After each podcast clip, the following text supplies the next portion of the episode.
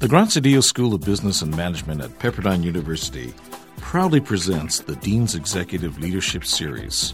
This podcast invites top business practitioners and thought leaders to share their view on the real world of business.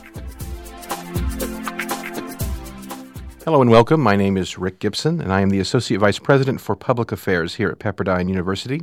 And today I am joined by Dr. Linda Livingstone, who is the Dean of the Graziadio School of Business and Management. Hello, Linda.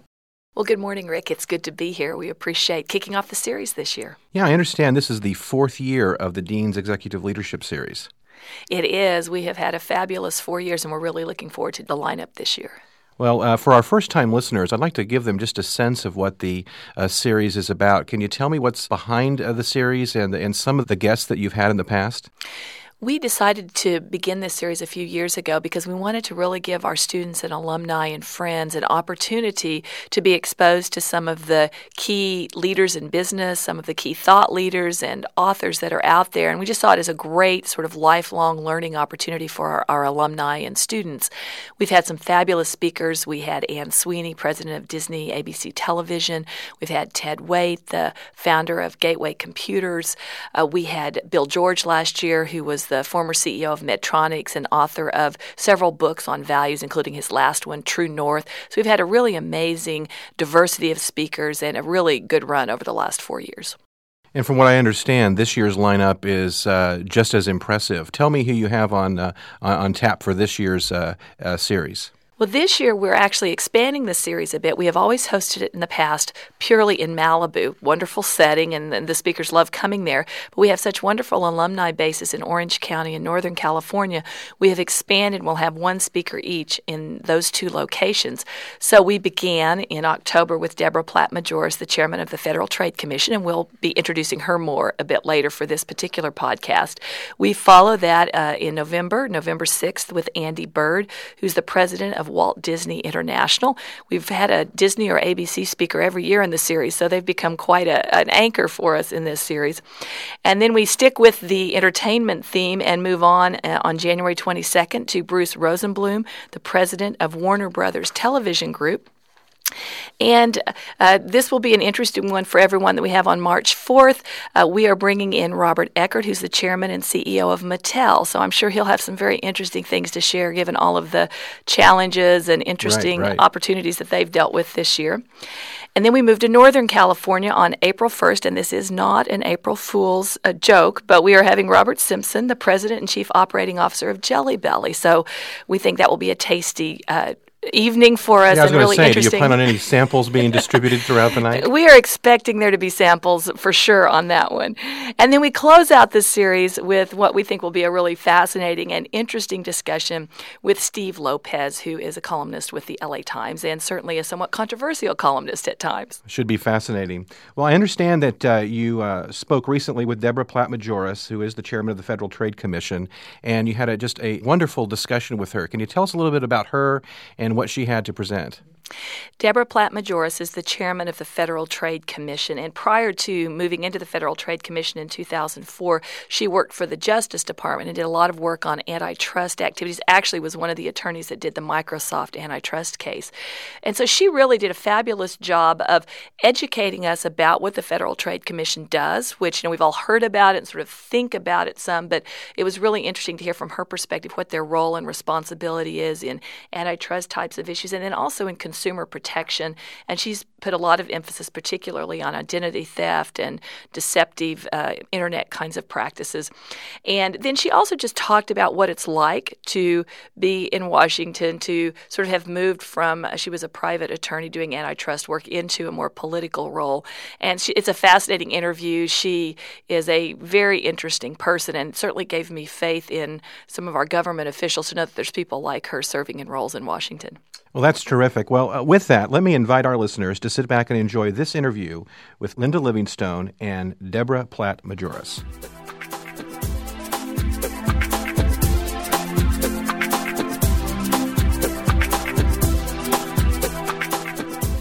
Welcome to the first of this year's podcast for our Dean's Executive Leadership Series, and it is a treat to have with us uh, today Deborah Platt Majoras, who has been chairman of the Federal Trade Commission since August of 2004 And Deborah uh, has really focused during her tenure there on efforts to protect and enhance consumer welfare. Prior to being at the Federal Trade Commission, she was with the Justice Department's Antitrust Division, and prior to that, she worked with Jones Day's Antitrust Section, so has a long uh, history with the antitrust area. So, uh, Deborah, it's really a pleasure to have you with us today for our discussion. Thank you. I'm, I'm pleased to be with you. Well, what I'd like to do first is take just a few minutes to um, talk with our audience about what the Federal Trade Commission is. I mean, I, we all hear about it, but I think its its responsibilities are quite broad, and probably most of us on a daily basis don't necessarily think a lot about it. So, if you could give us a bit of an overview of what the FTC does and kind of your responsibilities there, that would be a great way to start, I think. No, it's a great question because um, people assume, for example, that we must do trade, as in international trade stuff. So people make that mistake. Really, um, we're focused on two primary areas in law enforcement. First, uh, we enforce the antitrust laws. Mm-hmm. Now, we do that together with the Department of Justice Antitrust Division, where I used to be, and we split the work between us as opposed to working on the same matters. So, there, what we're doing is enforcing laws that promote competition. Um, and in addition, on that side of the house, we also are advocating in the pol- in our policy making role for competition. Competition concerns should be taken into account in federal legislation, in state legislation, when other agencies are considering policies. We always want them to be considering the competition implications of, of that. So that's one side of the house. The other side uh, is consumer protection. Now, the two relate very closely. I like to say that competition is the ultimate consumer protection. But when it's not enough, because there are some participants in the market who want to cheat, who want to cut corners, who lie to consumers about um, about their products and services. So in that side of the house, we are very focused on um, fraud in the marketplace, deceptive advertising. We have become um, very involved recently in protecting consumers' privacy in the marketplace. So, for example, we implement the Do Not Call registry, which we all love. So, thank you very much for that. uh, and we deal with things like data security and identity theft. And so, it's a huge agenda because we're an agency of general jurisdiction. By that I mean we uh, we cover just about all industries in the United States, but for a couple that are carved out, like banks so it's interesting. That means that in any given day, a new consumer problem in the in the economy arises, and we are the logical uh, people to take a look at it. So I view my job in particular in sorting out, with all of the things we could be doing, what conduct in the marketplace is most harmful to consumers, and that's where I think we should put our resources. So a bit, that's a big part of my job, figuring that out. So, what are the two or three uh, issues you see right now that you think are have the greatest likelihood to be most harmful to consumers that you're really spending your time and energy on, and that the FTC is focusing on? Well, on the consumer protection side, there are a lot of frauds that are extremely harmful to consumers. We focus pretty heavily on fraud in the marketing of so-called healthcare products. Mm-hmm these are products in the marketplace, you know, people claim will cure all manner of diseases. And, um, you know, a lot of us look at that and say, that can't be right. But unfortunately, people who are ill often feel quite desperate mm-hmm. and want to try new types of remedies. And so they literally will go off cancer treatments and the like to take some of these worthless pills. So we view that as an area where consumers can really be harmed. A subset of that would be uh, deception in the advertising of weight loss products, which may sound like not a huge problem, but when you're a country that has 70 million people trying to lose weight, and we have an obesity problem, it becomes um, a huge it, it, becomes a huge yeah. issue. There's a lot of those phony products out there, and we've we've put a lot of time and energy into into that. Also on the consumer protection side, we're doing a lot of work in financial services, in um, deception in mortgages, deception in other credit um, debt collection is a huge issue, and, and abuse in that role. All of these are issues we're very focused on. And the third one I'll give you on the consumer side is the whole bundle of consumer privacy issues has just exploded because we are we have become truly the information society. Information about us is extremely valuable. Uh, it's valuable in legitimate business context, so we can do our transactions quickly and efficiently, but it's also very valuable to thieves, and so we're very focused on identity theft, on pushing businesses to secure data, um, and the whole range of issues that go along with that. Let's talk about each of those areas a little bit more particularly. Clearly, the issues in the subprime uh, lending market are huge around the country, and particularly in California, we feel it very strongly, and, and Countrywide is based here, and they are certainly one of the major players in that area. What has the FTC been doing? What are they doing in regard to what's happening in that environment? And, and kind of related to that, uh, you know, I think one of the challenges, and one of the things the FTC is concerned about, is equitable lending practices and giving everybody access to, you know, home buying and, and some of the equity issues. And yet, some of these uh, tools that have been used to do that are now causing some real challenges as they sort of come to fruition. We see the long term implications of that. So, what are those issues for the FTC, and, and what are you working on to try to uh, bring to conclusion some of the real challenges there? Well, anything in the financial services area, um, we, are typically not acting completely alone mm-hmm. because, of course, um, we, we have jurisdiction over um, basically financial service companies, including mortgage companies and, and brokers, um, who aren't covered by the banking agencies. Mm-hmm. Now, if you're a consumer, you don't give two hoots about which agency in Washington has jurisdiction. But from our perspective, on these issues, we work very closely with all of the banking agencies. Now, what we have done, um, the FTC has been working in the subprime area actually for many years mm-hmm. and has brought a couple dozen cases over the course of the last 10 years, really going after deception in the area and particularly in the subprime mortgage lending area. Um, you know, it's important, I mean, those enforcement actions are very important because they do send a message you know, you've got to be truthful in your advertising. They're tough cases to prosecute because uh, a lot of what consumers get, they get orally. So they oh, get I so see. they get oral representations, but then there's a lot of other stuff written in small print on paper. So these are tough these are tough mm-hmm. cases. But we've brought a number of them and we have investigations in the pipeline as well. But the other issue here that a lot of people don't realize is that we just we did some research um, our economists at the agency did research on whether consumers are getting the information they need on mortgages. In other words, we have there are certain requirements, certain mm-hmm. things, information that consumers have to be provided. Do they understand it even once they get it? And the answer we came up with just this year, we released the study a few months ago, was a resounding no.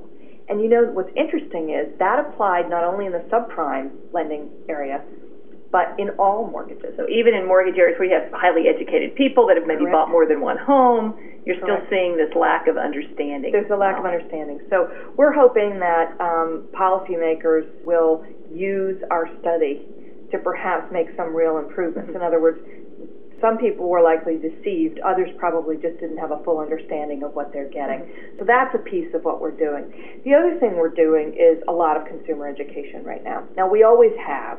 But whenever we're in times of, you know, economic crisis and the like, consumers really are looking for information. How, you know, what should I do if I'm in over my head? What what steps can I take? And we and the banking agencies have been as much as possible flooding the marketplace with information about how consumers can work through this. You know, it's it's a tough issue. The toughest thing here, and the thing that I worry about the most is yes, there were issues here. Yes, there was lending going on, types of mortgages that people probably shouldn't have signed on to, and probably people getting mortgages who really couldn't pay them mm-hmm. back and they and they shouldn't have. However, we genuinely believe that there are a lot of people who for whom these new and innovative mortgage products have been terrific mm-hmm. because they've allowed them an entree into our housing market, which that they the, wouldn't have had that otherwise. they wouldn't have had, exactly. which is the American dream. Mm-hmm. So the problem now is the worst thing we can do in Congress or in our agencies is tighten it so much that people who um, who want to buy homes and really will work to pay them back are just excluded from the marketplace. That's what I'm worried about. Preventing now. the overreaction we often see when something like this happens. There's no, there's no question. I mean, legislation and regulation are very hard. It's hard to calibrate it mm-hmm. just right, and so I, I, I'm worried about that. And my, I know some of my colleagues in the banking agencies are as well. You talked also about privacy issues, and we uh, clearly that's such a huge issue right now with the access people have to, to information through the internet and through technology. And you are sort of an expert in this area. You've actually won several awards and been recognized for what you're doing in this area. So, what are kind of the key issues there, and and what can people both personally and even in their companies do to try to help limit the the damage that can be done with identity theft and and the uh, acquiring of information that others aren't supposed to have? It's a great question. We all have to uh, change our practices and our habits in this area. We have to create a culture of security around our personal information. And the way I like to look at it is everyone should treat it as though it were cash. And if we started thinking about it that way, we would do things a lot differently. You wouldn't just, you know, you wouldn't just leave cash even lying around your house. Businesses would not allow cash to go outside the building unless it's in a Brinks truck. So I mean, there's just there's just if you think about it that Right. way. From the business perspective, you know, we've had so many fabulous developments in this information and technology economy, but the security side has kind of been um, lax, is what we found.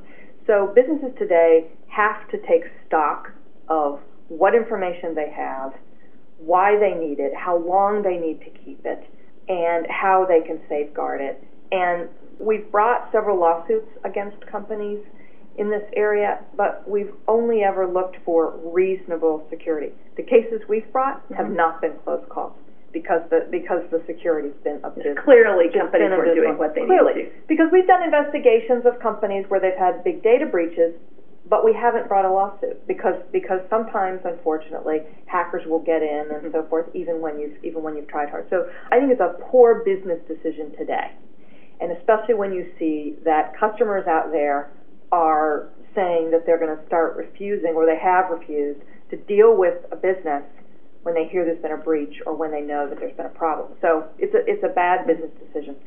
From a consumer perspective, I mean, consumers have re- really just have to learn to make uh, data security part of their lives. I mean, it's a little bit like as you're growing up and you learn, you know, not to go running in the park at night and so forth. I mean, it's really it's that sort of thing. We just have to think through. So it's just a matter of, you know, in the first place, preventing uh, information from being taken. And we have to you can get several tests on the FTC website, but basically you can't just think about it as an online world. You have to think about it in all of your life because unfortunately we have people now who go dumpster diving Right. to get your financial statements and the like, or even people who come into your home. Sometimes we've seen we've seen that. So first is prevention, and, and another important part of prevention is looking always at your financial statements, getting your free credit reports, so that you can check to Mhm. see whether there's been a So problem. sort of doing your own audit periodically of your That's a status. very good way to say it, mhm. because the sooner you find out that you've been victimized from identity theft, the easier it's going to be for you to recover from it. Well, I just saw today that Mayor Bloomberg almost had identity theft happen and money stolen from his personal bank account. So when people like that are having that problem, who probably have lots of security mechanisms in place, you know, just the average citizen has to be awfully cautious. Absolutely cautious, and please reach out to us. We're the Identity Theft Clearinghouse for the federal government, and our database can be accessed by law enforcement agencies all over the country. So we need you to contact us if you have this problem at uh, ftc.gov. You know, another issue that comes up with regard to technology, and I think this is a consumer protection issue in some ways. There's so much information now around, and so many questions around uh, these social networking sites like Facebook and MySpace, and the fact that there are lots of predators on there looking for children or just vulnerable people. And you know, regularly you hear about children that have been victimized or others. What role does the FTC play in trying to help protect that type of consumer in that kind of an environment? Well, it's that's that's such a tough problem. Now we do enforce the Children's Online um, Mhm. Privacy Protection Act, but that really goes more to collection of information about children. Mhm. So we've brought several cases under that. On the social networking um, sites, our role has primarily been in educating parents and educating kids about what the risks are on these sites um, because it, you know the predator issue is a very big issue. Sure. Um, of course, those folks are criminals, and so the Justice Department is more right. working on those issues. But nonetheless, we are doing the consumer education. The other issue is, you know, there's predators, but then there's also, you know, kids. Kids have always made poor judgments. We all did when mm-hmm. we were growing up. But you also hear about these kids who put all kinds of stuff on these sites and now employers are looking right. at them. And so they also just need to understand not just the, the major risks of predators, which of course are, are of paramount importance, but also just that you're creating a record. We've been uh, we've tried very hard to um, to get the word out about what's going on on these sites and clearly a lot of parents parental responsibility for younger children as well to know what their children are doing and to monitor their activity. Well, there's no question, and I think industry contributes a lot to that because they give parents more options, right, in terms of shutting down mm-hmm. um, and, and keeping track of their kids' usage. Sure. Let's kind of switch to the other side of what you do. We've talked quite a bit about this consumer protection side, but on the antitrust side, and it seems like we sort of go in waves of there being lots of antitrust activity and not, and uh, I was just reading today that uh, you know with all the sort of the credit crunch that the kind of the uh, the mergers and acquisitions have slowed down some, but now we're kind of seeing it picking up. There were two fairly large acquisitions uh, talked about today. So, what what are some of the key issues in the antitrust area that you're dealing with right now? And and kind of related to that, talk about it not only sort of domestically, but on kind of a global basis, because there are clearly some major cases like the Microsoft where we've seen it dealt with here, but we've also seen it being dealt with in international regulatory environments as well. Mm-hmm. Well, um, on the antitrust side, merger review is really what you would call the bread and butter of what we do.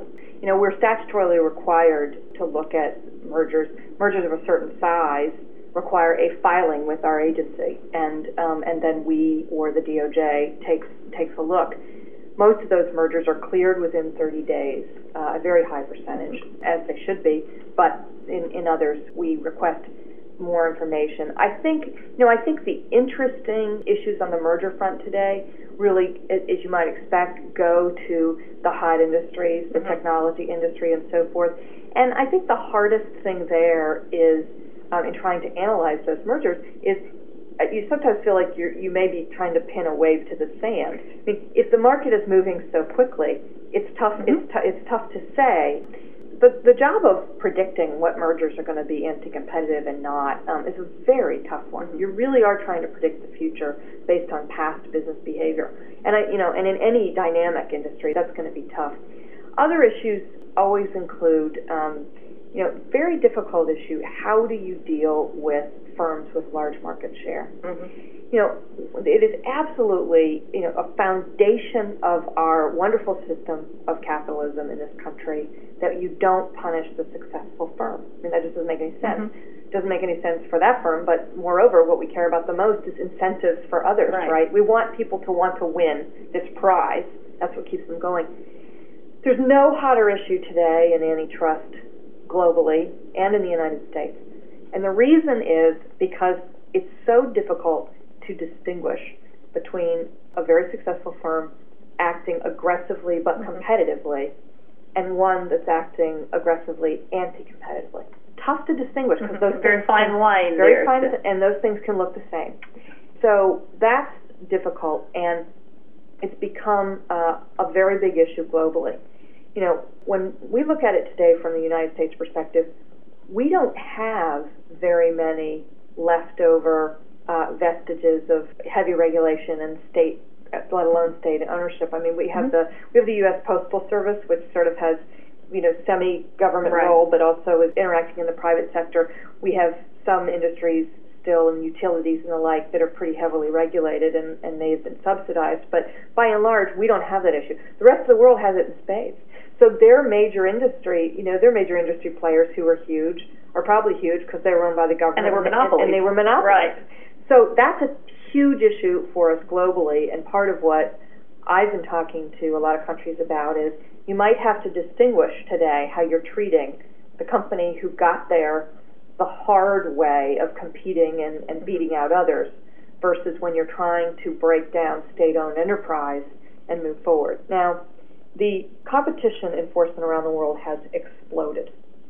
In 1990, we had about 20, 25 competition agencies, some of which were dormant. Today, we have over 100. But You know, that's that's good news. That, I mean, mm-hmm. it's not not that adding bureaucracy is always good news. it's it's good news because of what it signifies. Right. It signifies a desire to shift to market systems, but it potentially can present unbelievable difficulties for global businesses. And so all these multiple regulating agencies around the world that you're trying trying to deal with. That's right. And so we're working very closely with agencies around the world, you know, very close working relationships with the European Commission, mm-hmm. the Japan Fair Trade Commission, and, and you know Canada. I mean, as you would expect with major trading partners, sure. we're working actually on investigations together for mergers and the like. And then our other role is we really work with developing countries to try to help them you know, understand how you deal how you deal with markets.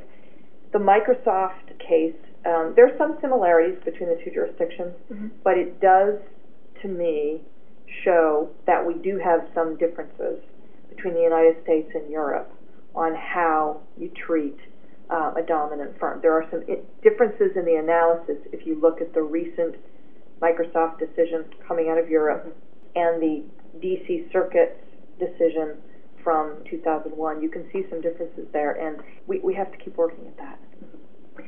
On a little bit more personal level, just in terms of your experiences with the FTC, you know, as you think about your tenure, you have about a year left on your appointment. As you look back on the time that you've been there, what hasn't happened that you really wanted to see happen in your tenure there? Are there areas where you wish you'd been able to make more progress than you have, or not? I mean, if you had to pick one area maybe that you think, oh, just not quite, we haven't gotten where I would like to see us get. I think probably the area of Section 2 of the Sherman Act, which is monopolization. Mm-hmm. We held, uh, with the Justice Department, we held uh, hearings over the course of 11 months to bring in experts to really talk us through those issues. And, and we're, we're preparing a report on that, and I think it'll be useful. But I do wish we were further along. And there's no, there's no substitute for moving the law along effectively if you actually have a case. Mm-hmm. I mean, it just, but I'm not going to bring a case for the sake of bringing right. a case, and they don't come up every day. And so I, I do wish I could have made a better contribution in that area. On the consumer side, it's amazing. It, there are so many issues. Um, and my staff will tell you, you know, I, I drive them nuts because I always want to, well, no, we need to do more here, we need to do more here, we need to do more here. So I do think uh, in the area of just generally fraud. There's still there's just still so much of it out there. Um, you know, I wish I had you know armies of people to go after those guys, put them out of business. Um, it's just extremely harmful to consumers, very harmful to the economy. So there's no question that I will leave this job with a longer to-do list probably than I had when I went in. Mm-hmm. But that's sort of the beauty of our system yeah. that you have turnover at the mm-hmm. top, and um, I think it's good and I think it's healthy. So as you look back, what are you most proud of that you have been able to accomplish, and what do you sort of see as kind of the legacy that you're leaving at the FTC as you kind of move into the last year of your term? A couple of things. On the consumer side, um, I'm very proud of the work we've done in the area of childhood obesity and food advertising obviously we have a huge um, obesity problem, as I said before, and the fact that it's afflicting our children, and which uh, you know we now have double the number of kids and youth with type 2 diabetes. And it and, makes and, it a very long-term problem if it's already an issue with children. It will right. be an issue for their entire lifetime. It will sure. be. It will be. It's a major health problem yeah. in the U.S. And so, right after I took office, I had a number of people coming in and telling me, look, the advertisers are responsible for this, and you need to ban or limit food advertising to kids. And and I looked at this very closely and said, no, we can't do this for a couple of reasons. One, because the First Amendment is not going to permit it, and I'm sworn mm-hmm. to uphold the Constitution. Second, practically speaking, it doesn't make a whole lot of sense, right? I can't be the food police. For, right. For, and for parents who are who buy this stuff for their kids, and I don't think anybody could be uh, very effectively other than parents. But the thing is, I wasn't content to do nothing because it's it's it's just a problem. And I sensed from conversations with some um, visionaries in industry and the health community and so forth that there were people who wanted to do some things. and would be willing to do something. So basically, we, we started working on this with HHS, and we did a big public forum so we could all sit down and talk about this. And where we are today, I'm very proud of. We have 12 major food companies, and that includes um, McDonald's and Burger King and General Mills and Pepsi and many others. They represent about two thirds, maybe over two thirds, of the food advertising to kids. And they've all publicly made pledges, which involve either cutting it out completely, mm-hmm. um, which some are doing, or only advertising to kids 12 and under foods that meet certain nutritional criteria. And I think it's a major breakthrough. And what you're seeing now is you're seeing, you know, Dora the Explorer right. advertising vegetables, and you're seeing Cookie Monster talking about cookies as a sometimes food. And you know, I think societally these are great changes because I've always had the view: if SpongeBob can sell um, can sell junk food, why can't he sell vegetables? That's I mean, right. if he has an mm-hmm. impact on kids, let's let's make a positive impact on kids. So I'm proud of the work we we did there. We, we surely did not do it alone, but I think we did provide some impetus for that. Well, um, just even facilitating those major corporations getting together and coming to agreement about addressing this as an issue is just a huge accomplishment in and of itself. Right, and of course, I'm sure they figured that as long as they were doing it with us, they didn't have to worry about the antitrust problem. Right. they had some good motivations in there too. Yeah, yeah. Well, as you think about your transition in the next year, you've spent time in private business uh, and working for a law firm. You've spent time in public service. What do you see yourself doing as you leave? Uh, public service? Do you stay in some kind of a public service role? Do you go back to private practice? I mean, you may you probably don't know for sure what you're going to do, but mm-hmm. how do you even evaluate personally how you make that kind of a choice? Well, it's it's a great and timely question because I'm having to start thinking about it, and you know we're going into a time of the year of tremendous change, which you know we frequent which we go through every four to eight years right. in this country and so you can't help but think about it it's what it's in the atmosphere right now um, and I don't know for sure. I mean, I think it's fairly likely that I will end up next in some role back in the private mm-hmm. sector. Uh, that's just the way of things. These have right. been political appointments. This um, administration will be over. But even so, what, what's interesting about it is I'm quite certain that if I'm in the, the private sector, I will never look quite the same at public policy mm-hmm. making. Mm-hmm. Before, it was sort of of interest to me, but um, I wasn't a player in it. Now, I, you know, I always will want to keep my hand somehow mm-hmm. in in this because um, public service is it's just a tremendous thing to have been a part of. Um, to be able to have influence over issues that I care about so much, protecting the free market, um, protecting consumers from those who prey on them, which you know I think has a huge negative impact on markets. I've loved it, and we've done such great things I think during my tenure in terms of advocacy for good policy making across the government. That whatever I do next, um, I really hope that I can that I continue to play a role in some way. Uh, which we're we're lucky to have a lot of people in the business world or the private sector generally who do who do that and lend their talents that way. Well, I think it's wonderful to have people that have skill in both of those areas and really work to bring the private and the public sector together. And and frankly, even in business schools, we probably don't do a good enough job of helping our students understand the important interactions that take place there and really how much collaboration between those two sectors is critical to accomplishing the things that you're talking about. There's really no doubt about it. It's fairly unique around the world when you think about it. You know, the idea that we have, for example, so much self-regulation of businesses in the area of advertising. You tell that to people in other countries, and they say, "Well, that's ridiculous. It could never work." Well, of course, it works very effectively in the United States. So it is a um, sort of intermediate step that we have between government and business is extremely important, and it makes it all work. Yeah. Well, I'm going to conclude with a question that kind of ties back to what we try to accomplish as a business school. Our mission in the business school here at Pepperdine is to develop value centered leaders and then to be effective, of course, business leaders and, and leaders more broadly in society. So, as you think of yourself as a leader, what are the two or three values that really drive who you are as a leader and, and inform the way you function, the decisions that you make daily? Well, I'm going to talk. I've been thinking about it because I'm going to talk about that tonight. Oh, good. Um, I think first and foremost, um, a leader of an organization has to set the tone for how decision making is going to be accomplished. And um, it's very difficult in Washington when you have all these mm-hmm. forces coming at you.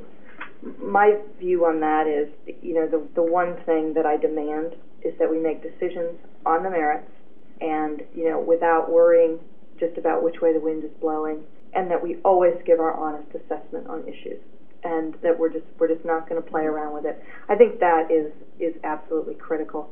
I think you've got to have the respect of your folks and the respect of your constituencies outside.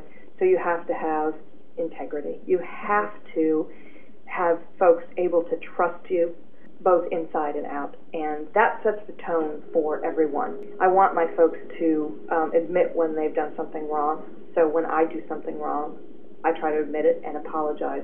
I think that's a critical part of it. And the fact is that there are plenty of places in what we do, and unfortunately we've seen it in government as we see it in business, for ethical lapses. Mm-hmm. And so what I try to remind everyone is that ethical is not a yes no question, unfortunately. It tends to be a slippery slope mm-hmm. with people. Lots of gray in there in making decisions. There is. Yeah. And if you start to step down that slope, um, you may not you may not get back. And so we need to stay at the really far end in the ethics of what we do, and that's really um, that's really what I've tried to what I've tried to convey to my folks as a leader. Uh, so that they, they can have confidence in the way we do things and know that everything is done on the merits. Well, it's wonderful to know that we have people with the values that you have, Deborah, in public service, and we appreciate the, the contributions you've made and that we'll, you will continue to make in that role. And we really appreciate you being with us today. Well, thank you so much. I've enjoyed it. And we hope that uh, those of you that are listening will join us for our next podcast, which will feature Andy Bird, president of Walt Disney International, who will be featured in our Dean's Executive Leadership Series on November 6th at our Malibu campus. So thank you for joining us today.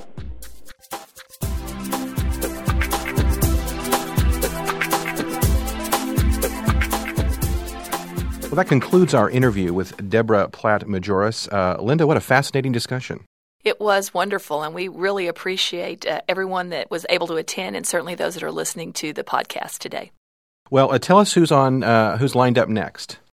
Coming up next, we have on November 6th in Malibu Andy Bird, who is the president of Walt Disney International. So we expect it will be a fascinating discussion about uh, what Disney is doing around the world and certainly will have interesting implications given their presence in Southern California. Well, that's terrific. Well, let me thank you, Linda, for joining us today and for our listeners for tuning in to this edition of the Dean's Executive Leadership Series podcast. Let me invite you to visit our website at bschool.pepperdine.edu slash Dels. That's D E L S. And we look forward to seeing you here next time. Facing real business challenges head on is what Pepperdine University's fully employed real world MBA program is all about. Rhonda Hofarth, Chief Operating Officer, Ironclad Incorporated.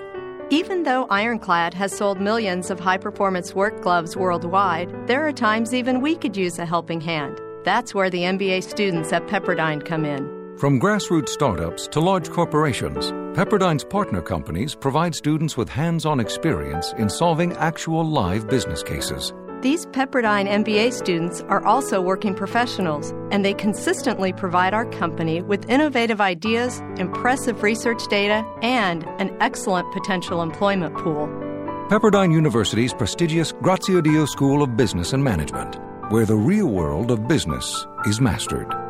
To learn more, call 1 800 933 3333. That's 1 800 933 3333.